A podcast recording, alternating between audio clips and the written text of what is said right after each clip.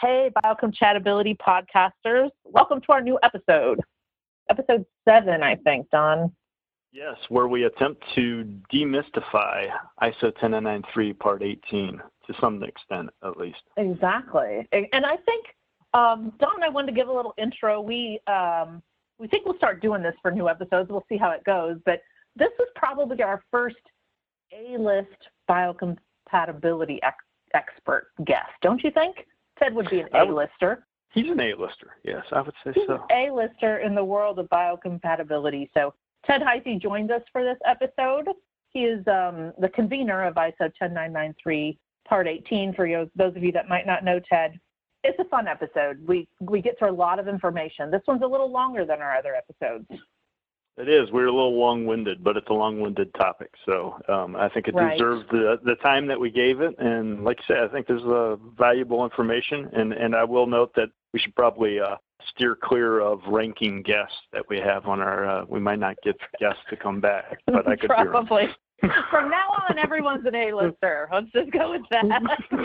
there we go. Everybody's on the list. All right. Well, we hope you enjoy this episode with Ted Heise. If you want to reach Ted, you can find him on LinkedIn, as well as he works for Med Institute. And I know Ted does some consulting of his own as well. If you're looking for an expert to help you, he's a great resource as well as, of course, NAMSA. But uh, please enjoy this episode, and we'd love to hear your feedback. Definitely. And uh, like she said, hopefully everybody enjoys. Welcome to Biocompatibility, the first ever podcast focused on the biocompatibility of medical devices.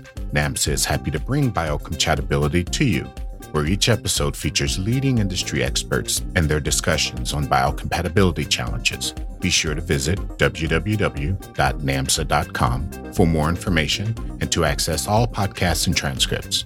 We hope you enjoyed today's episode. Welcome, everyone, to Biocompatibility. We are in, I believe, episode six or seven. I'm starting to lose count, Don, which I think is kind of fun because we actually have enough now. We we have more than two episodes. it's a good sign. It's a sign of, uh, well, I was going to say success, but just a sign that we did something. So A sign that we're doing something. we we Um, continue to keep doing it. And we've also tricked another guest into joining us today. So we're very excited to have Dr. Ted Heise join us today. Ted, welcome to Biocompatibility. we we get the uh, opportunity to uh, not only have a guest out from outside of NAMSA, but uh, also for me to be present with our guest, so that we're actually, you know, again sitting face to face with someone, which we've done that before, but it's always been NAMSA people. So now it's somebody outside our NAMSA home uh, that we can talk to. Right. Well, so welcome. Thanks, Sherry. Thanks, Don. I appreciate the invite and the opportunity to chat with you. And you don't have to say if you are, or you can lie to make us feel better. But have you had an opportunity to listen to Biocompatibility? I have. I think I've listened to all of your episodes that have been put out so far. I've enjoyed it. Oh, excellent. So you're listener number three that's not related to Don or I. Exactly. See, and I, I've been so far. I've been very hesitant to say anything about the evaluation. That's why I keep stumbling over uh, success or things like that. I just leave the evaluation up to others. So, and Right. we'll just continue to do what we do. And we Yeah. we've, had, we've had more than one person now say that you know it's been beneficial and they enjoyed it. And and uh, as long as you like biocomp, I think uh, there's some some value to it in my own personal opinion. So I've over evaluated. Great. We'll we'll keep doing it as long as they allow us, whoever they is, um, at Yeah. this point. So so anyway, I'll give Ted Ted. We'll give you a little introduction. I'm I'm guessing a lot of the folks that listen to Biocompatibility might be familiar or recognize your name or have heard you speak somewhere over the years. So uh, Ted Heise's been has over 25 years of experience in regulatory and clinical affairs. He's the vice president of regulatory and clinical services at Med Institute in Indiana.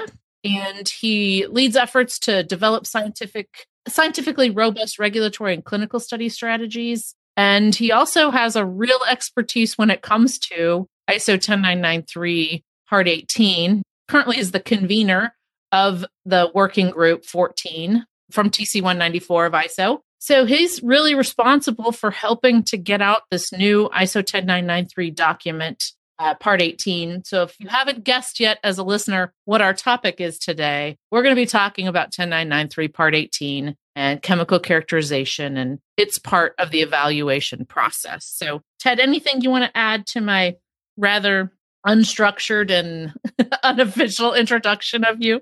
Oh, not much, Sherry. I guess I would just say my my formal training is actually in analytical chemistry, and I've been in regulatory science work for about 25 years without using my chemistry training in of it. And so the opportunity to take advantage of that background over the last six, eight years in this particular project has been a nice fit, I guess.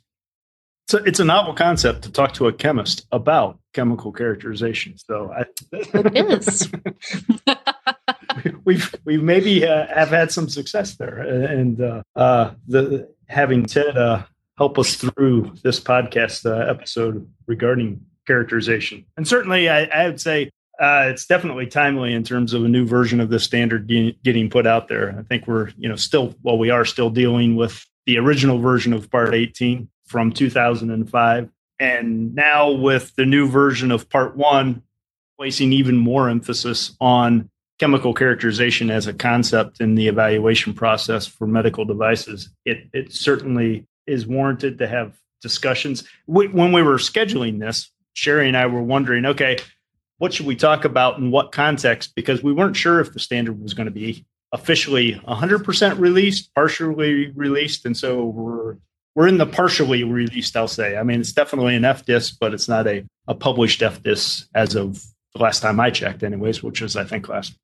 But certainly, like I say, I, my opinion, the standard definitely needed to be updated to work together with the new part one and then eventually work together with the new part 17 that's still under development as well. And it's the original version of that standard likewise. So, uh, you know, it would have been nice for all three of these to come out simultaneously, but my understanding of ISO committees, that's next to impossible to accomplish that. So uh, that may have been something short, just shy of a miracle. Yes, yes I'm thinking. Yes.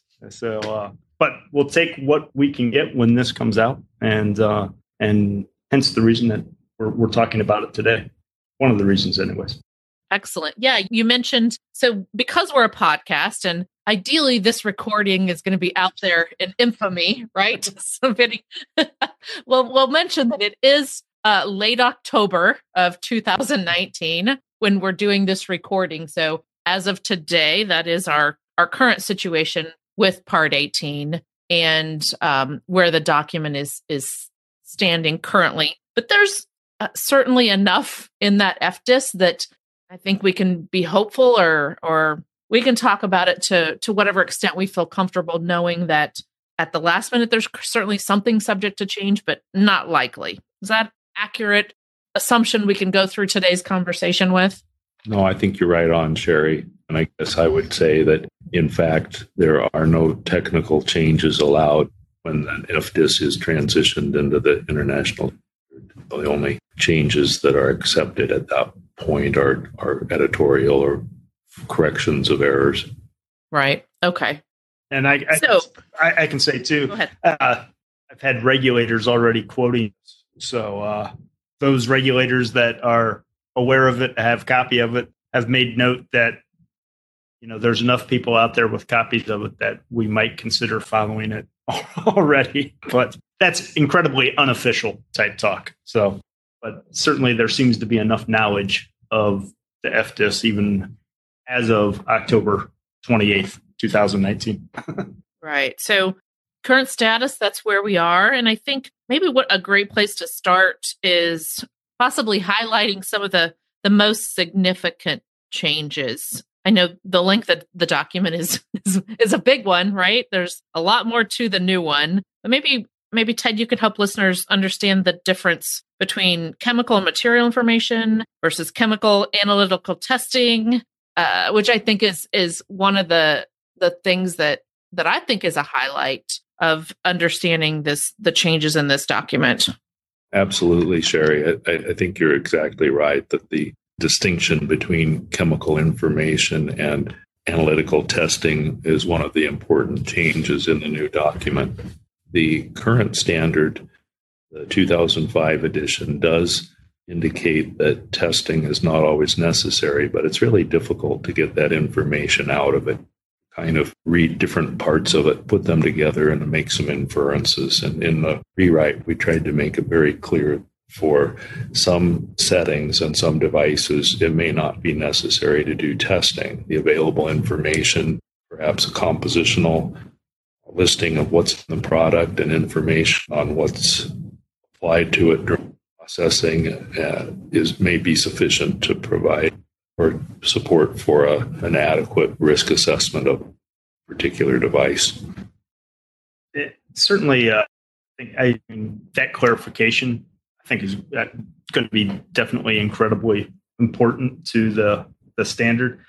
And and I hope that both from the people that are trying to use or the techniques, the the logic that's in the standard, are able to do that from both that aspect of a, a non-testing point of view as well as when needed a testing point of view. And and I think that's like like you just said, one of the key relationships that gets drawn in this rewrite of part 18 as well as part one, where it talks about you know characterizing what you know about your materials and your processes yeah. versus the need to actually do an analytical test because you have information or some questions that remain unanswered. Yeah, and it's not really spelled out as such in the standard, but the chemical information really is relevant to systemic endpoints in the biological system. And so when you think about mm. devices that have maybe only surface contact, applicability of toxicological risk assessment of those chemicals is really pretty marginal. Yeah, so those are not systemically administered or exposed to the patient for the for the most part. Right. Yeah, I, and I'm sure you could always find exceptions to every rule like that, but I, I would think for most of the devices that we're talking about, it, it would be fairly rare that uh, that you'd be worried about systemic for like a surface contacting device, which I guess I think also speaks to one of the maybe the challenges that I've always seen in terms of part 18 and its use from a testing scenario from an analytical testing scenario is right away linking it to part 17 and part 1 to say okay if i do this testing if i do characterization testing because i feel i need to then how can I effectively use that data by its like what endpoints do I necessarily directly, most directly set myself up to evaluate? And I, you know, it's always been primarily systemic tox, genotox, carcinogenicity are kind of like the big, the big ticket items. And again, I, there's probably even exceptions to that, depending on what your situation is. You know, if you have a you know a situation where you're trying to show that you're equivalent in terms of extractables to something yep. previously that i i thought is there and again there's always some gray areas around this but my my thought there is is that you can potentially do a lot more or address a lot more in that comparison type situation than you can saying with a brand new device today that you're just decided that you're going to do chemical characterization testing on um, without necessarily a plan for why.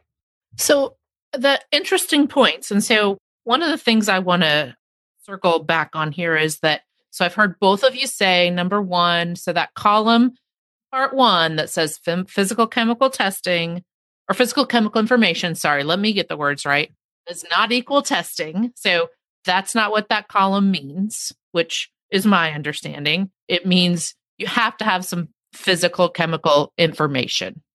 That's correct, Sherry. You both, yeah, you're both kind of making that statement. And then the the second part of this that that I want to maybe flesh out a little bit more here is something that you know Don and I, when we're working with um, customers or even you know our internal technical salespeople or our salespeople, is we're we're always trying to to focus on the why. So, for example, when a customer comes to a NAMSA and says, "I need to do a chemical characterization program," and if I happen to get involved for one reason or another, almost my first question is why are we performing this testing? What has it led us here to believe we need this testing? Is that um, kind of also what you all are saying? Is that you know, that why is really critical to designing this program? I, mean, I would say, yeah, especially if a person's already made the decision that what they're doing feels like a testing scenario because why may reveal that they don't need testing rather than they need to do a better job at determining or collecting this information first and then ascertain whether they actually need to do testing and and again i think that speaks so how does why. one do that? So here here's my here's my challenge to both of you is so how does one do that? And how does one teach our customers or, or folks out there to make that decision? And i know this may be so i've totally already jumped off script and off our mm-hmm. outline which is going to happen. Sorry don knows me well enough knows this is going to happen ted. But but i do think this is an interesting challenge and we'll get into certainly more meat of the document, but I but I'd like to to flush this out a little bit if if we could. And Ted, I'd love to hear your thoughts on this. No, it's a great question, Sherry. My view is that any consideration of whether or not testing is needed, particularly if one wants to make a case that testing is not needed, should be based in the best possible science. Yeah. It really needs to stem from a careful consideration of the information that's available. What do you know about the materials and their composition? What do you know about how the materials been have and the devices have been used in the past and how they've performed?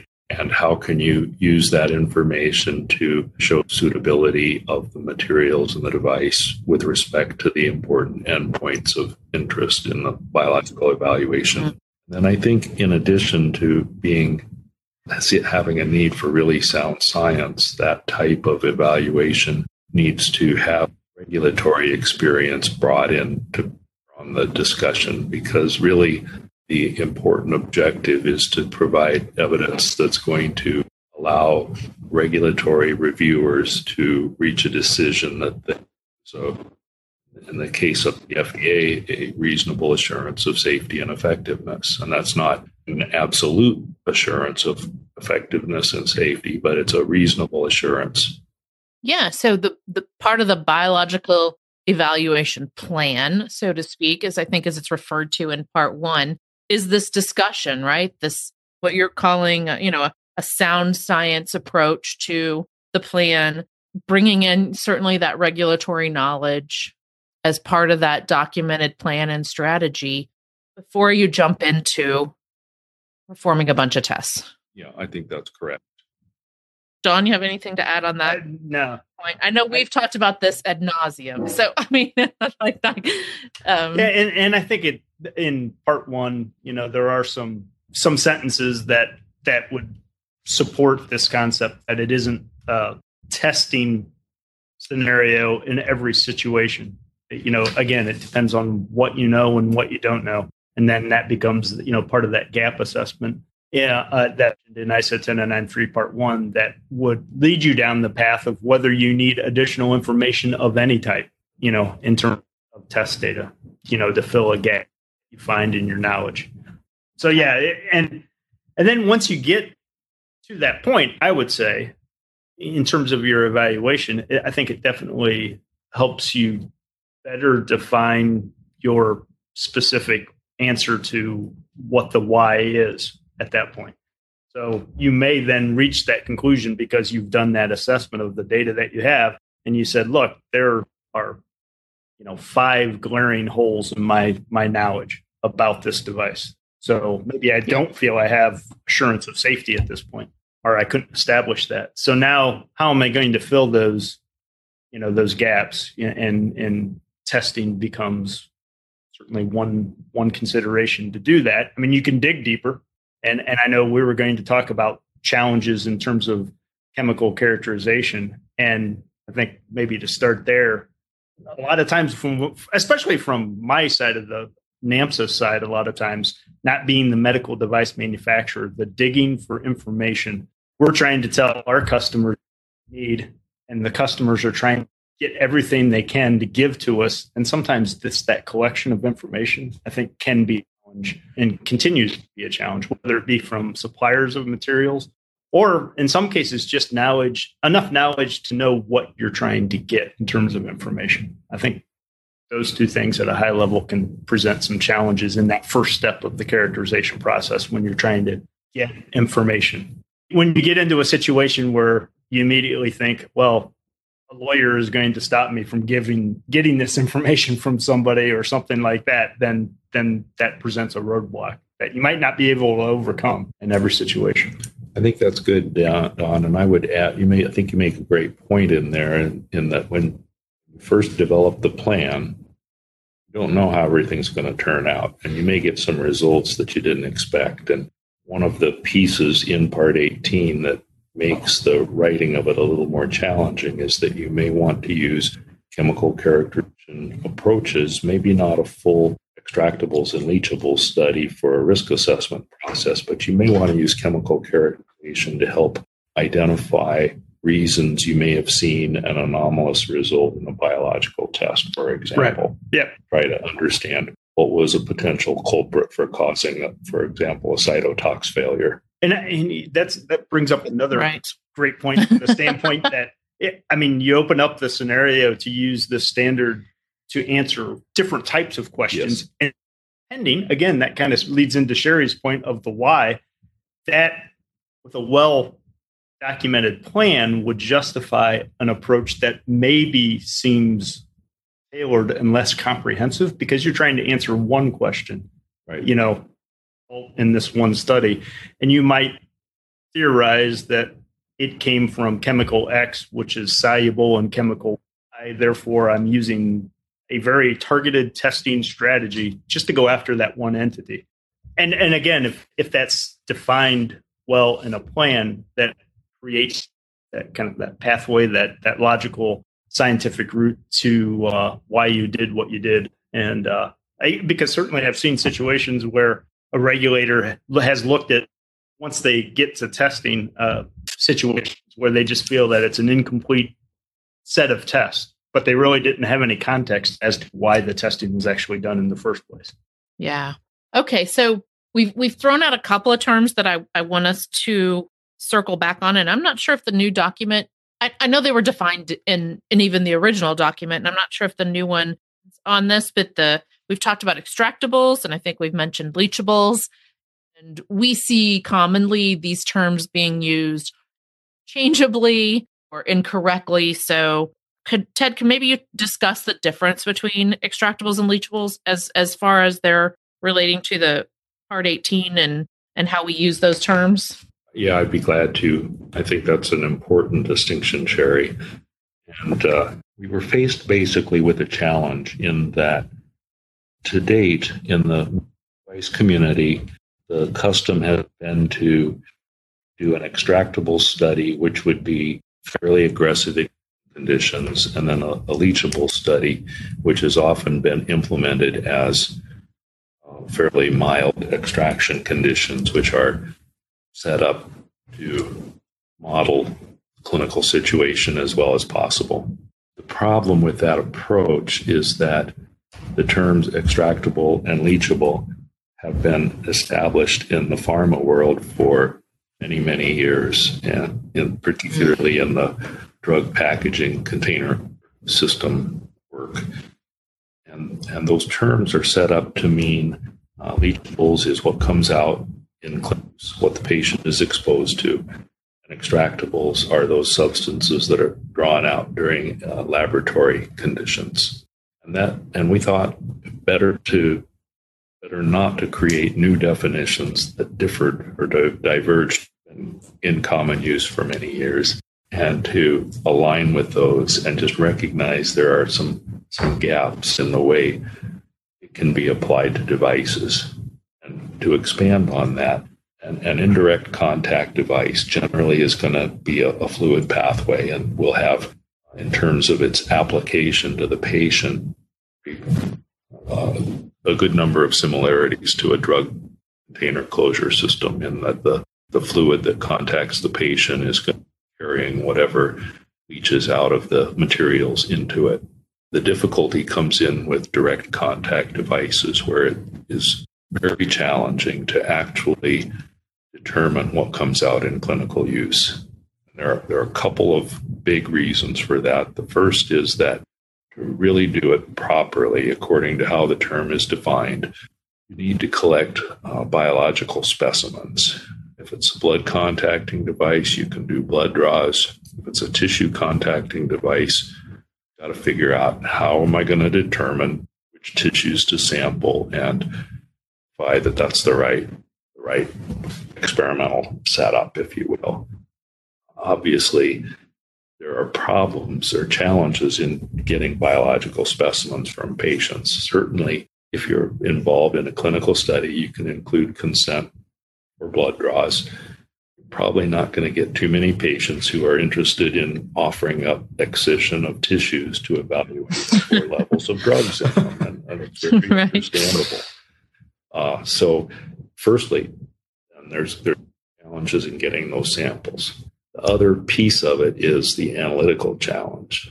Uh, most analysts will tell you that if you're dealing with biological specimens, that really complicates the analytical process because the, the proteins and other substances that are in biological matrices really typically interfere with the analytical process and entirely me- new methods have to be developed to deal with those and they're generally not going to have the sensitivity that you would want after you've done the method development for this type of purpose. So both of those serve, main two reasons serve to make the study of leachables for direct contact devices pretty difficult. Mm. Yeah, and I think when uh, when we present our training sessions about chemical characterization, even today, before the standard is released, you know, the idea of leachables comes up um, in terms of uh, you know maybe a qualifier experiment after extractables for medical and and once you get into that direct contact my always i'm, I'm always sitting there with the quandary uh, okay what am i going to use to perfectly represent the human body? Yep.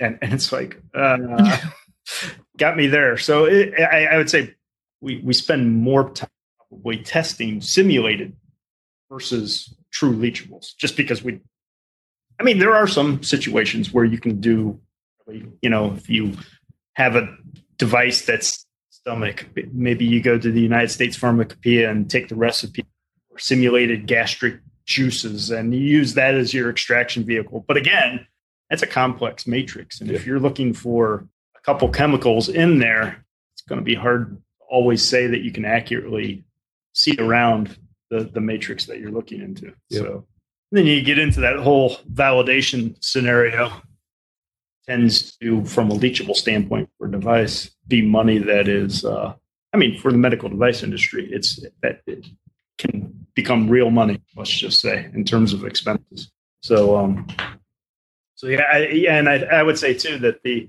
I mean, the the vast majority, once it gets to the point of actually doing testing, the vast majority of, of companies are out there saying, you know, I hope this stops at extractables and hopefully we can make a convincing case for whatever our situation may be with extractable data alone because going beyond that sometimes can what i've seen get fairly complex pretty quickly.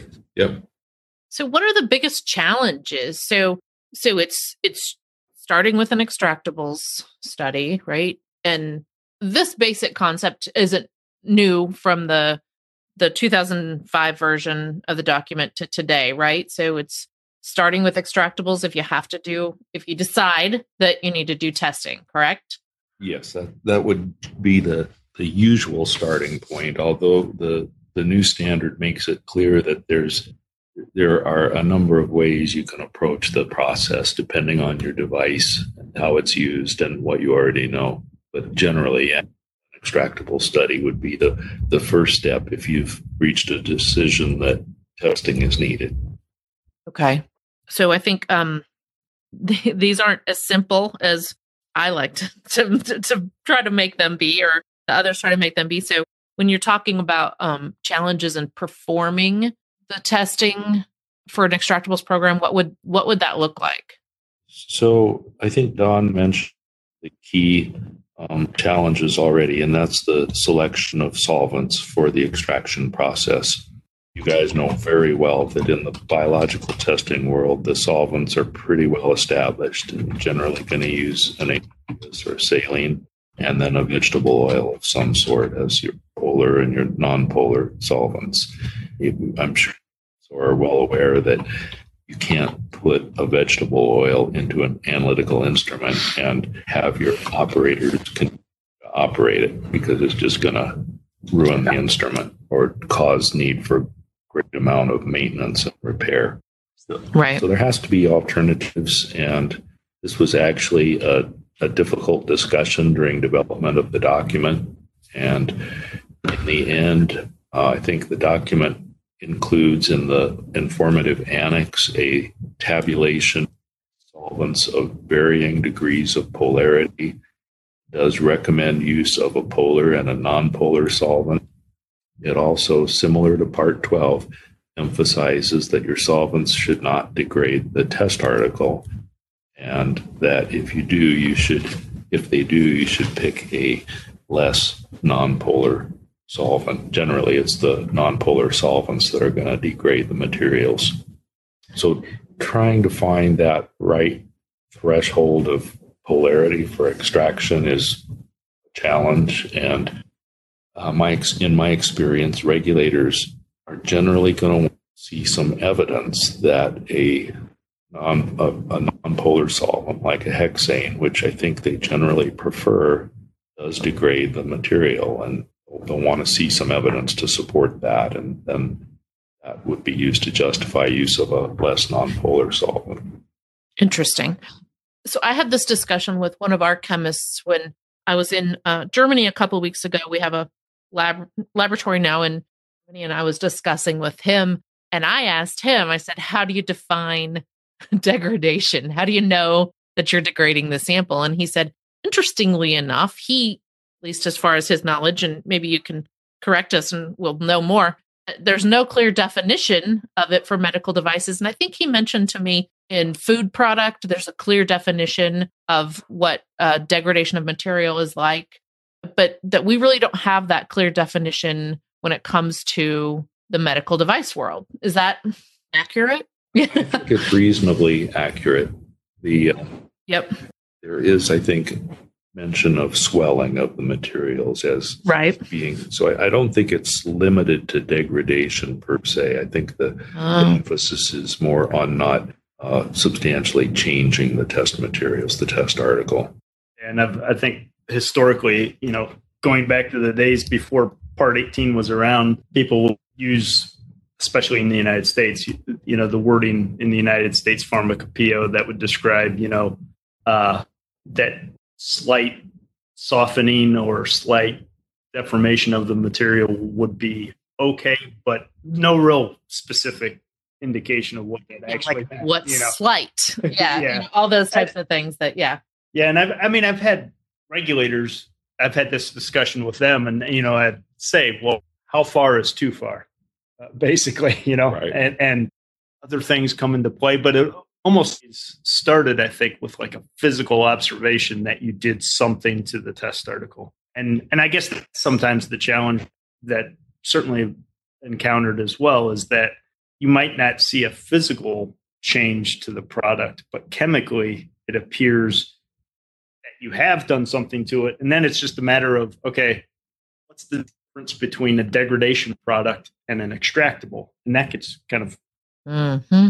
crosses a line there, or a line could get crossed because say that, you know, because I saw a polymer fragment in my, uh, you know, infrared scan of my non volatile residue, that that's an indicator of some level of you know unwarranted degradation to the device. Others could say, well, maybe that means that in, in a potential clinical situation, your material's falling apart and releasing other chemicals or something like that to where it becomes a true extractable. So I, I guess there's that definitely that type of evidence that you have to evaluate to determine if you've kind of crossed the line of going too far when it comes to your extraction vehicle in combination with your extraction conditions because certainly the, the two can play into each other for sure and what might be okay at 37 degrees c might not be okay at 50 or 70 depending on what material is in the vehicles does the new version ted give us any more guidance on that like is there anything any more discussion about about that that might help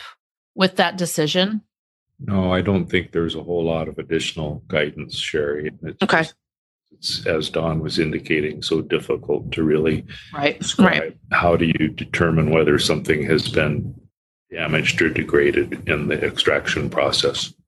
Yeah. The physical modification you have to determine in by being there, right? And observing and I- mean, is it as much as like observing and touching and to that extent? Besides, I know observing, sometimes you can see a color change, sometimes you can obviously see it breaking up a little bit. What other types of observations are used in this determination? Well, observation of the device itself. Does it look the same as when it went into the extract solvent? Firstly, has it swelled? Has it cracked or crazed? Has it curved or changed shape? Some Yeah. are all potential indicators. None of them are clear, unmistakable, unequivocal are evidence that something's been degraded, but I think they're part of the evaluation process. The other would be what does the extract itself look like? I mean, Yeah. is it cloudy? Does it have particulates? Those could be from degradation or breakdown of the constituents, the the the base material. It, uh, they could be extraction of material that has maybe solubility limit. Although I guess I would think that generally speaking, if you've reached a solubility limit, you're just the rest of it's just going to stay in the matrix rather than come out Yeah. in the extraction solvent.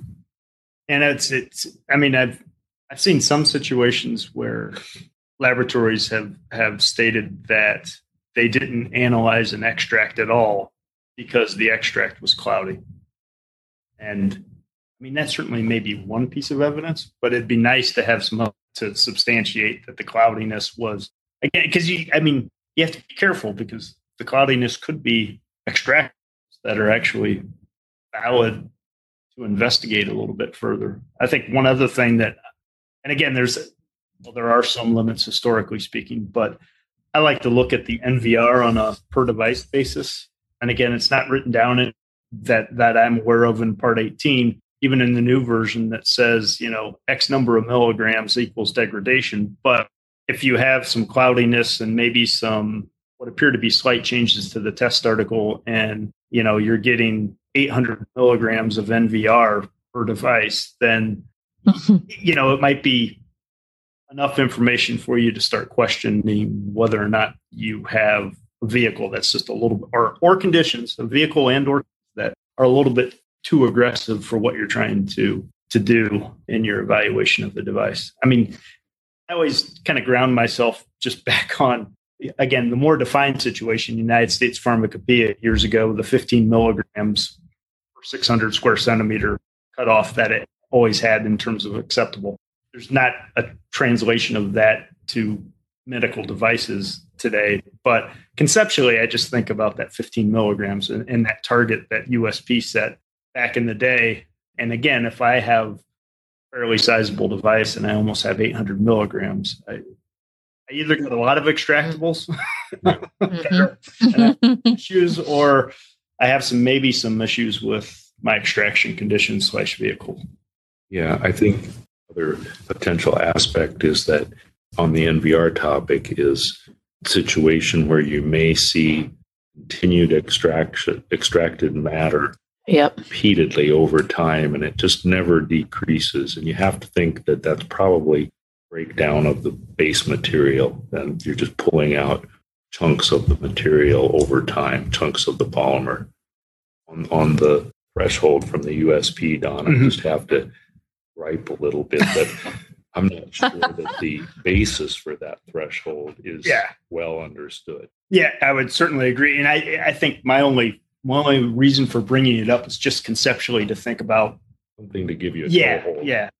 Gives you Yeah. something. Yeah. What's, It might not be, it's something. what are the something. numbers? Yeah, what are the numbers? Because I mean, you could in medical device. I mean, you could literally have you know an NVR of three milligrams and have something from a toxicological perspective that's unacceptable. I mean, it. Yeah. And and so yeah, there's nothing magical about 15 for sure that I'm aware of. On the other hand, you may have something with a hydrophilic coating that gives you yeah, three times that on the first extract. Yep. And, and it's not a it's not a safety concern. It's Yeah. just the way that the material behaves. Yep, for sure. I was ready to segue into another subject. Did you have another No, comment let's segue. there? Let's segue. okay. The segue bus Well, is left. so because I I think what what Ted said there is something that is critical that I I I want us to discuss a little bit is that we have to know those things. So we have a hydrophilic coating or we have something that we know is going to come off the device in a polar or nonpolar situation or or that could or we have a material that we know is susceptible to degradation in hexane and the message i guess and, and my question to you all is how important is it for your laboratory to know all these things before they begin and and how much can it save you time and maybe energy wise if you did know these things on the front end No, it's a it's a key question, Sherry, and I think that the extent to which you can collect that information about the device and really describe it in a way to provide the foundation for a good assessment is is critical. I'm, I'm rambling a little here, but I think the the, the compositional information is important, even if you're going to do testing, because it helps in the selection of the approach to testing. The and just one example, I may be jumping ahead on the script here.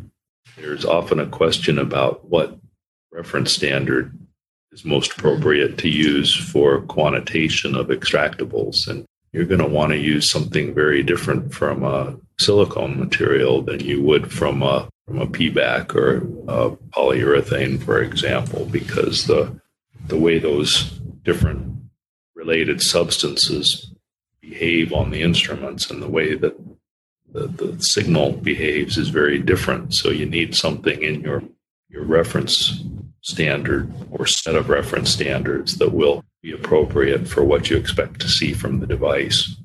yes. Yeah don did you have anything you wanted to add there or what about on the assessment endpoint? Like so if you don't go into this knowing what you're up against and you perform some analyses and then your toxicologist gets all kinds of fun data to analyze like what is that like ultimately? And i know we're kind of jumping to part 17 a little bit there but because that's mostly what this data is going to be used for what's the effect on the assessment? Yeah, I, I mean, certainly, if you don't set up your, if you get to the point in the process where you actually do extractables testing, leachables testing, one or the other or both, and you don't think about the material composition, the right reference standards, so on and so forth, it, it may be hard for a toxicologist to convincingly make an argument that the device is safe based on that data set that you just provided them with, depending on what they're tasked with doing. But again, if they're going after the big hitters for, say, a permanent implantable device, that was being all aspects of systemic toxicity as well as uh, genotox and or carcinogenicity, you know, they're going to want data that they can rely on trust so that they can make uh, a final conclusion on the safety of the device. And and if the data are suspect, then certainly any conclusions that you make are going to be suspect as well. So whether that's Yep. quantitation limits, whether that's being able to quantitate accurately enough on the, the chemicals that are sitting there, um, or a combination of all that, uh, it, it, it could make it can make life rough for the toxicologist, and, and that's not a fun position to be in um, in terms of talking to a toxicologist with iffy data. Sure. Okay. So I think I have one more kind of technical question I want to talk about because I know that that the new document discusses it, and that's the use and the concept of AET.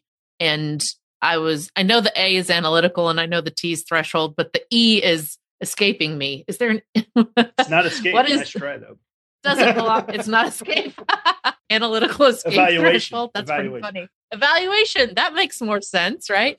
So AET, analytical evaluation threshold. And I and I don't believe this was in the 2005 edition, right? So probably a major change that we're looking at here.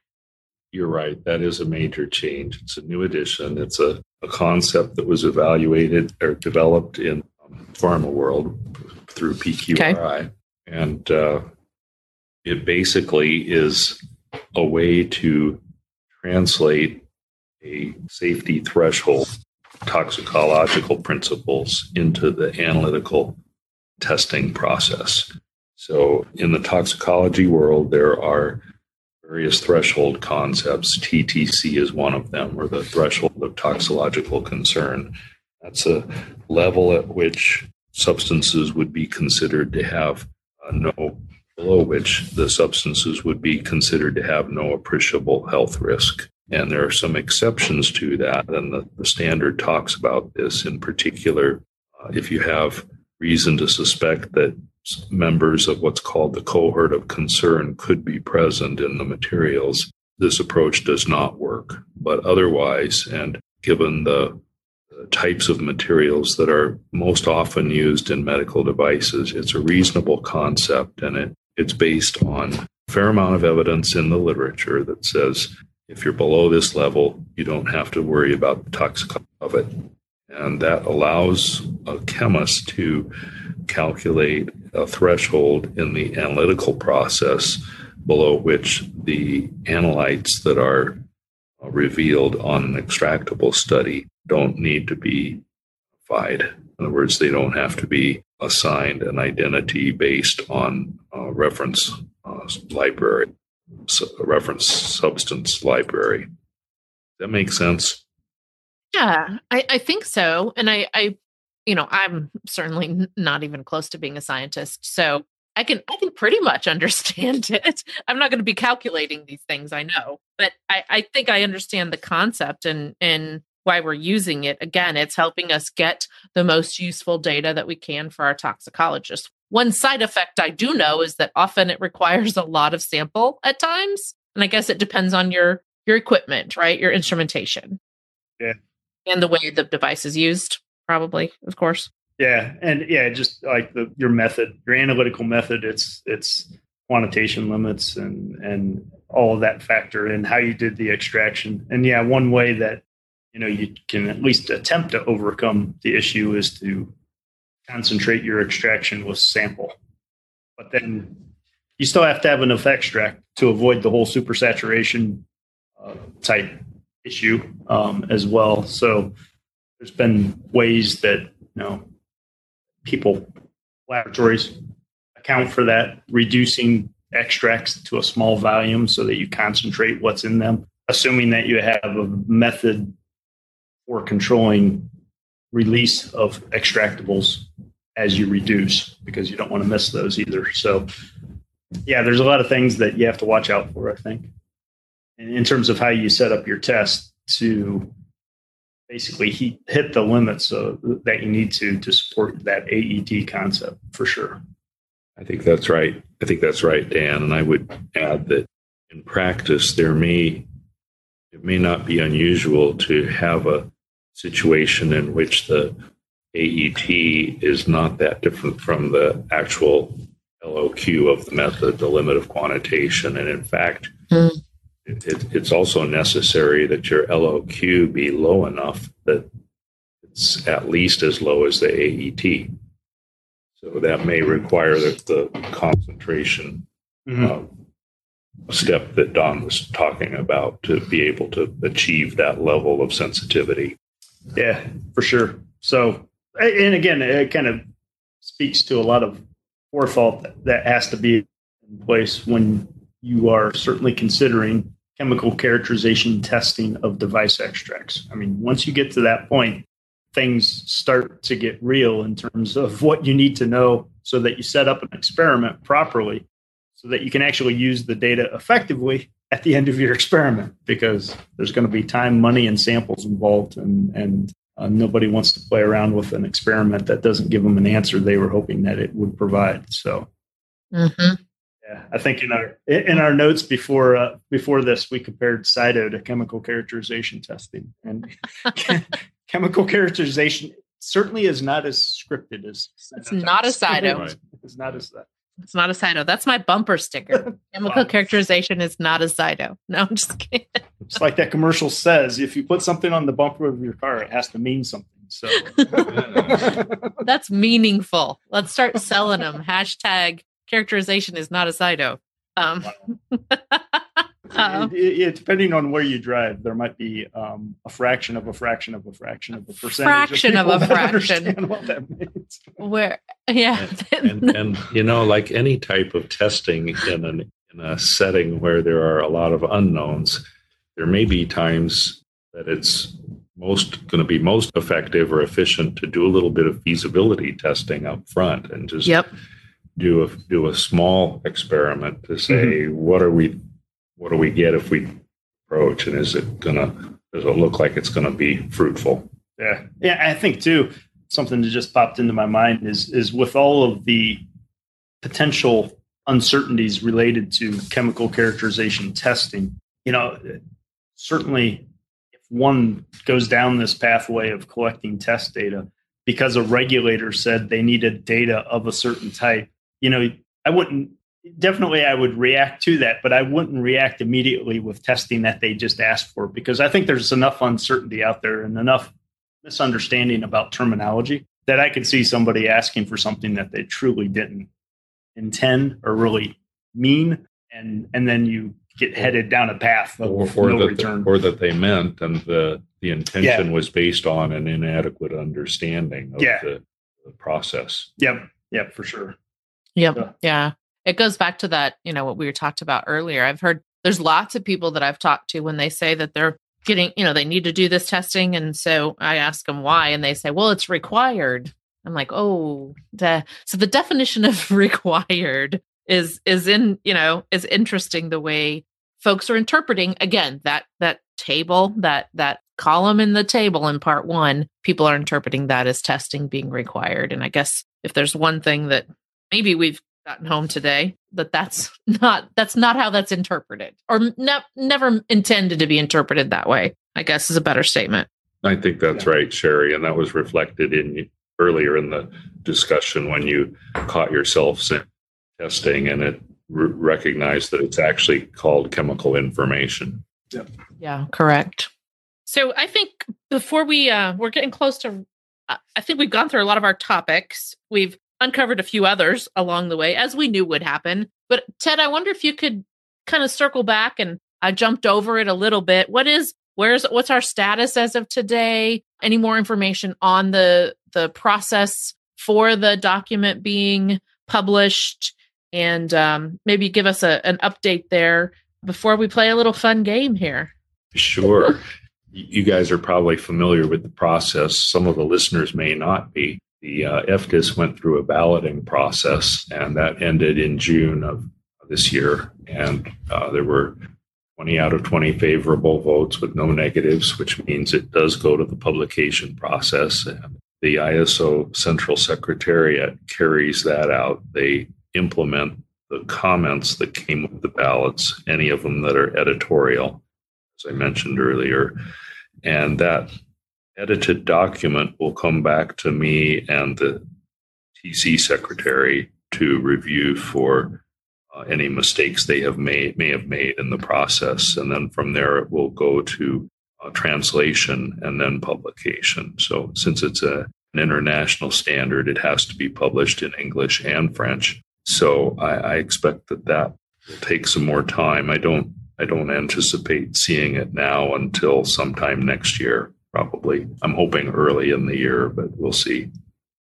Okay. That's great. Next year being 2020. yeah. So if you're listening to this in 2025, it's already been issued. Hopefully, right? yes. Things have gone horribly wrong if that wasn't the case. Things have gone horribly wrong if that's the case. Uh, and to have us still be out there in 2025, wouldn't that be interesting? Yeah. Be, um, well. Podcasts will probably be a thing of the fat past by then, too. So nobody's wasting their time with us. so, our last little business here is a little game that Don and I like to play with guests. We did let our French colleagues off the hook, Don. We're gonna have to circle back with them on that one. They um were not really they didn't like our game or we we sprung it on them a little too sprung late. Let's put it that way. Yeah, we sprung it on them. so anyway, we're gonna play a little game of two truths and a lie, which um if you're not familiar, uh Ted, I did I do think we prepped you for this, but maybe not. Um this is where we're we're each gonna state two truths and a lie about basically our time in working around medical device biocompatibility. And the other two on the line are going to try to guess which one of those things is a lie. And this certainly is one of those things where the truth is almost funnier than fiction. And that's kind of the way it happens. So who wants to go first today? Don, you want to go first today? I'll go first. I'll go first. Uh, and and I'm I don't know. I thought mine were kind of lame, but I was, you know, coming up with them when I did, and so I did. So here they are. So one of these is a lie. The other two are true. So first one, I recommended that testing be performed without regard to the recommended ratios in ISO 10993 Part 12.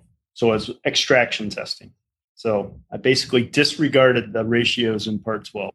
Number two, I can't recall ever performing chemical characterization testing of device extracts without a nonpolar vehicle. Number three, I've used chemical characterization testing to create a data set to support a justification related to GSPR 10.4 of the MDR. So those are my three. Mm. Come on, they're easy. They're, it's easy. Is it?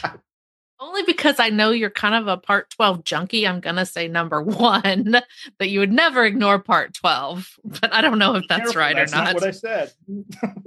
what did you say? I recommended Oh, I'm, testing I'm to still be going with performed it. without regard to the recommended Without regard. Oh. Uh, I'm sticking with it. I'm probably wrong, but I'm going to say that's I'm all lie. about technicalities on, on my truths or lies. This is true. So I could certainly envision one being true because I think for chemical characterization, it's not essential to follow those ratios because Oh, you're right. that can be made. See, and they all had relate. You notice how they all sort of related to chemical characterization Yeah. at, at, at the background. All right. Show off. Show off. I'm not sure which one is false.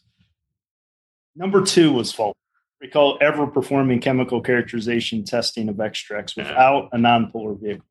Respiratory Oh. devices with humidified air, Ah, no drugs involved.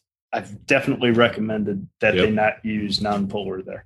But why I was doing what I was doing, or at least I thought I did. so that was my lie. That was my lie. all right. Ted, you want to go next? You ready? Uh, actually, I hadn't realized I was going to get this. I did hear, uh, I did hear you ask Lisa this, so I should have known it was coming. Uh, You want to go first? I'm still working on mine.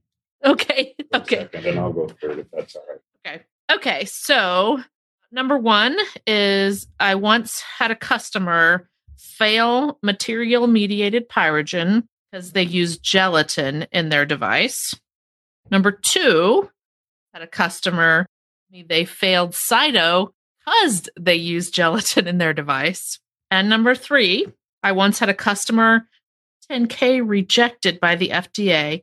They used a plant based extract and tried to claim physical instead of a chemical mode of action.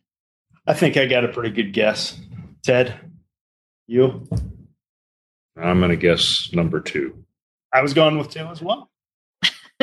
Number two was the lie. Yes. Dun, dun. Um, apparently, gelatin might could pass Cyto, but not material mediated pyrogen. Just for the record. And the, and the questions were all rooted in your experience anyhow. So it, it doesn't matter if, you know. True. So, anyways, you said I once saw. So technically, you could have Yeah. seen something that nobody else has seen before. This is true, but that likely is not going to come from me. I mean, uh, the folks that are around this table here, that's likely not coming from me. Just saying. Okay, I'm ready. Okay, excellent. Good Okay. job on the spur of the moment there. Number one, the uh, process of revising 10993-18 was pretty straightforward because everyone had both views on how it should be done. Uh, number two, I did my first chemical characterization study in 2008. And number three, it's unclear whether Asian countries are going to be accepting chemical characterization as a substitute for any other types of biological evalu- testing. Hmm. I know what my answer is, sure. He's Uh, putting you on the spot. I think I know what mine is too, simply because it's a lot of people with a lot of different thoughts. And I'm going to say part, I'm going to say number one is the Yeah. lie. Yeah, I'm thinking he lied first. Yeah, you guys are right. You, you know enough about the standards development process to, to recognize that one right off the bat. we we can all be hopeful. I think you know when Don talks about part one in our trainings when we do that, and he talks about part one. He you know makes the kind of tongue in cheek comment, and there we created part one so the whole world would get along in perfect harmony. And obviously, kind of speaks. it's the same one. The the, the third Yeah. the third uh, truth or lie that said uh, that was Ah. true. Asian countries, you know. Yeah. Very, and it, that'll be interesting to see that how that flushes out. I think we've seen it's made there based on conversations we have with our customers and, and our colleagues in those countries, but it's going to be really interesting how that whole thing works itself out. And CMDE has just recently released it on uh, extractable studies or leachables, they call it. I think they mean extractables, and it's for targeted extractables, leachables. So it'd be like DEHP, for example. Right. Yeah. And that one's really the easier of the two. It The, the screening is the one that it, it causes all the problems. So Yeah. it's not clear how they're going to land on that particular. Well, this has been a lot of fun. Y- y'all have any final thoughts on anything we might have missed or something I skipped over, key points we wanted to discuss? Oth- I, I think this has been amazing. We we certainly have uh, had a lot to talk about. We could probably talk for another hour or two, but in you know, try to be respectful of Ted's time. We won't we won't keep him. So, any final thoughts? I, I I think from my point of view, it's just understand why you're even attacking this subject when you when you get there. Whether it be the new standard, the current standard, whatever. Know why you're doing what you're doing so that it works well for you as best it can. No, I would agree. I think we could certainly go into greater depth on any number of topics in this area, but in the amount of time that we have, I think that was a pretty good coverage. Good. Excellent. Well, I appreciate both of your time. For any listeners that want to have more information, um, supporting information and other materials on Part 18, you can go to www.2.namsa.com slash Part 18. And we have additional resources there on our website that we'll be refreshing. And as soon as this uh, new document comes out, uh, we'll have that information on there as well. So thank you all for joining us. Ted, a special thank you to you for your time today. Uh, we know you're busy and and uh, everybody's asking you to talk about this. So we we're certainly appreciative that you took the time with us today. My pleasure, Sherry. All right. Thanks, everyone. We'll catch you next time. Bye bye. Thanks for listening. If you enjoy biocompatibility, we'd love for you to subscribe, rate, and give a review on iTunes or your favorite podcast store. For free resources and material, remember to visit www.namsa.com slash resources slash podcast.